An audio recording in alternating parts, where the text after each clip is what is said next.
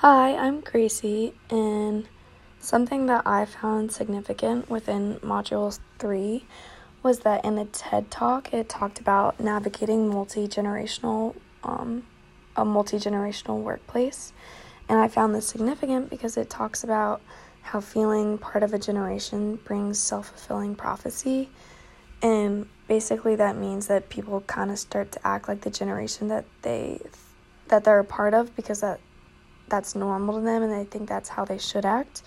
But it actually just puts people in the categories that they might not necessarily belong to. Um, the speaker also talked about the fact that many workplaces try to create an environment that all age cohorts, cohorts can work together and focuses on how they can be more similar to people in other generations.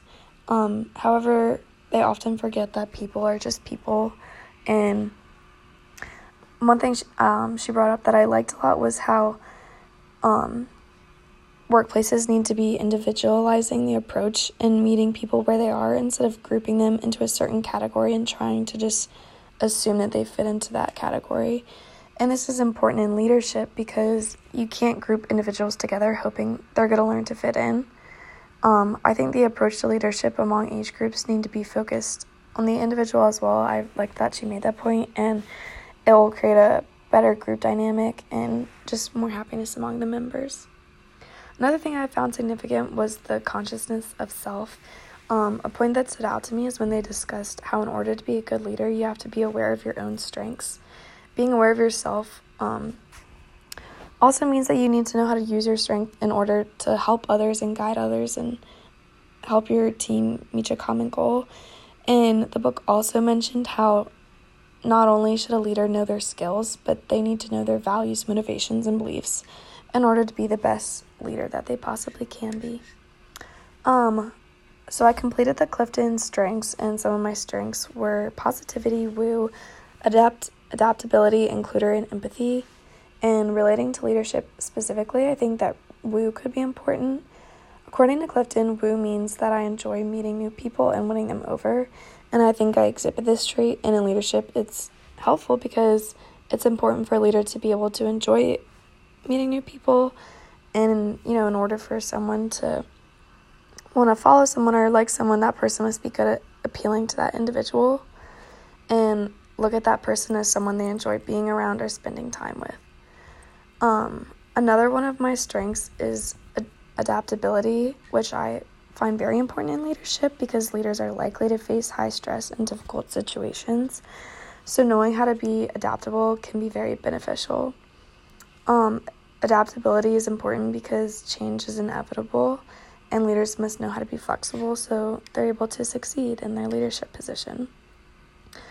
Um, so, I also completed the Johari's window model, and I found that very interesting because learning how others perceive me is just really cool.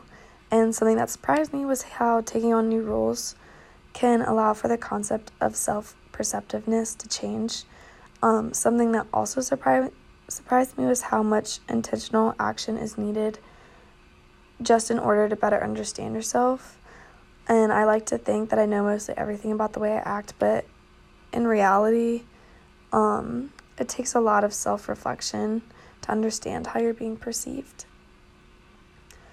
Um, reflecting on my individual identity that contributes to my own consciousness of self.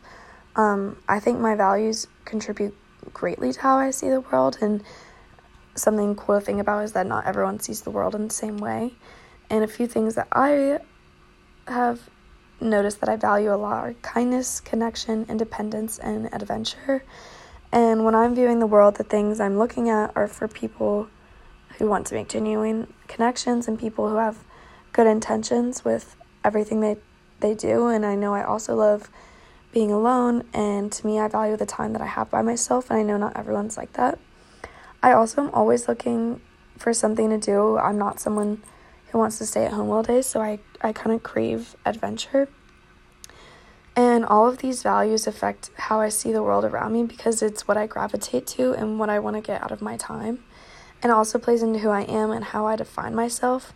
And then how I define myself plays a lot into how I lead others and the way that I go about it. Um, something I'm curious about after completing Module 3 was how I can use mindfulness more during my everyday life. I think it's something I want to be more involved in.